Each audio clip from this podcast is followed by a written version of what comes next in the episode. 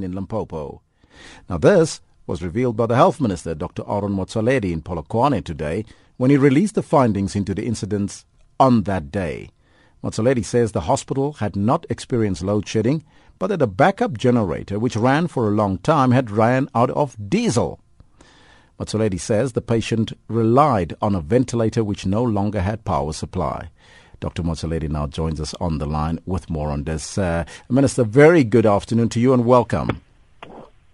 Good afternoon, Elvis, and good, good afternoon to the listeners. Take us through some of the findings of the Letaba Hospital report, Minister.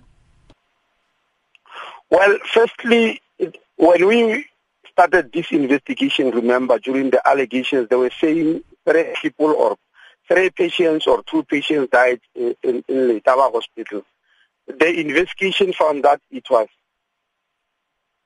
actually one patient who died during the load shedding process. The others is simply because they were also in the ICU when the load shedding happened, but they went on to live uh, for two more days. And the, the finding was that their death has nothing to do with the load shedding because they were already brain damaged. That's why they didn't die immediately during, I mean, not load shedding, during the electricity cut off because it was definitely not load shedding. But this one patient who was very critical, of course, with diabetes, was very critical, but they believe her death happened at that moment in time because the ventilator could not work. It has also emerged, Minister, that the family of the third patient whose death was initially linked to the Letaba hospital load shedding deaths have been linked to medical aid fraud. You want to tell us more about that? This is actually the patient who were being sued for. When this issue of Letaba happened, uh, the DA called a press conference together with the relative of this particular patient who happens to be a lady. And they said they are going to police station to charge the government for uh, criminal negligence. Now, the investigation found that firstly, this lady died two days after that incident of electricity cut off but also the patient had been in the clinic uh, uh, and before coming to Letaba. But when she arrived at Letaba, it was found that the, the records, I mean her, her, her, her, file is different from the documents from of referral documents from uh, Mediclinic. That means they are talking about two different people here. So Letaba Hospital thought maybe a wrong lady is being transferred when they found the lady medicine, they found that it's the right person. What happened is that a gentleman arrived at Mediclinic with a woman and gave this woman the names of his own wife. Hmm. And the Mediclinic thought they were seeing his wife, and the wife is entitled to a medical aid. Now how they come to discover that this is not the wife of this person, it is somebody else. We don't know why this man called him the wife. But when medically told him the condition of the person is such that something might happen. Then he realized obviously that the medical aid come in, in the name of his wife. Then he demanded a, a referral to the Letaba Hospital. Mm. So sure. it is it is fraud because this this person was not his wife. His wife is still alive. That person is late now. But in the record of Mediclinic, those records are for the wife who is still alive today. Hmm. In the records of Letaba, the, the, the file is in the name of the real person now. Yeah. So it is fraud, and we believe if the DA wanted to report this fraud, any fraud, that is the fraud they should have reported. Not to go and say the government practiced criminal negligence uh, without any, any evidence. And I said I'm giving them 48 hours to go and report the real fraud if they are really truly fraud busters. If they don't, I will personally go and report it at the police station because it's a criminal thing. Mm-hmm.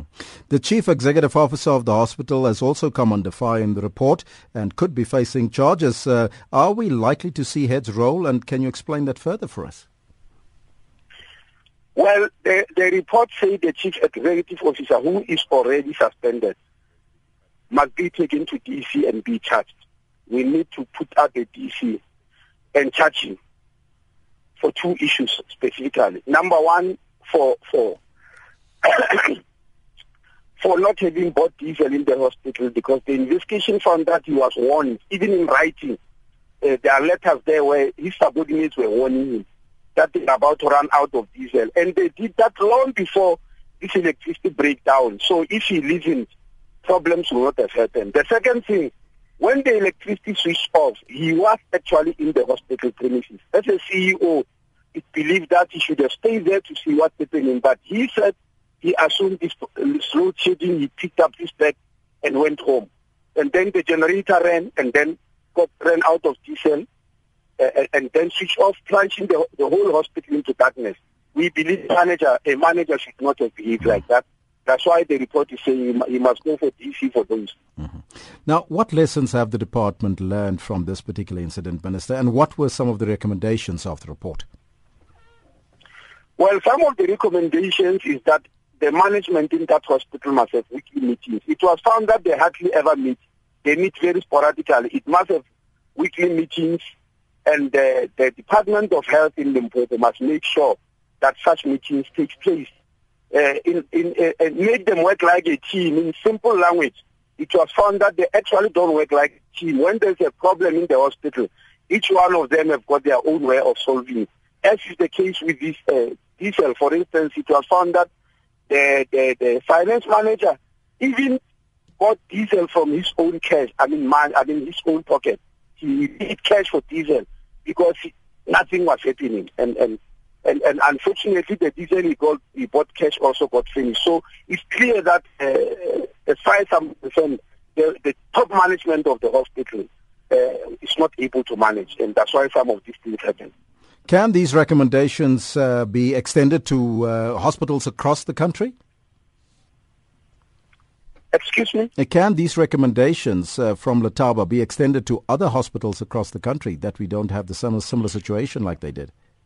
Uh, Elvis, I, I will definitely say so strongly. You know, I was once the MEC for education in Limpopo. Every year, when we read matric results, there used to be what we call dysfunctional schools. That means schools that will not pass and their percentage fail is so high that we call them dysfunctional. Every January we call dysfunctional schools. I can tell you there was something common among them. They never have meetings. They just wake up and run the school no staff meetings, no planning meetings, etc.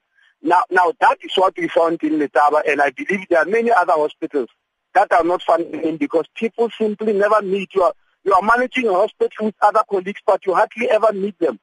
I am saying so because I once visited the hospital, and when I left, one of the doctors remarked that at least minister coming has made us meet our CEO today. I said, what do you mean? He said, no, we hardly ever see the CEO. I said, but how do you manage a hospital without meeting the CEO? He said, well, that's how we live here. And I said, no, no, no, it can't be. Then it means this hospital is very poorly managed. So now that we found it in Letaba, I've to believe that there are many other hospitals where they hardly ever meet them, but they believe they can manage a hospital. It's just won't work. Minister, thank you so much for your time. That was the Health Minister, Dr. Aaron Motsoaledi. It is now 17 minutes past uh, 5 o'clock. Remember that you can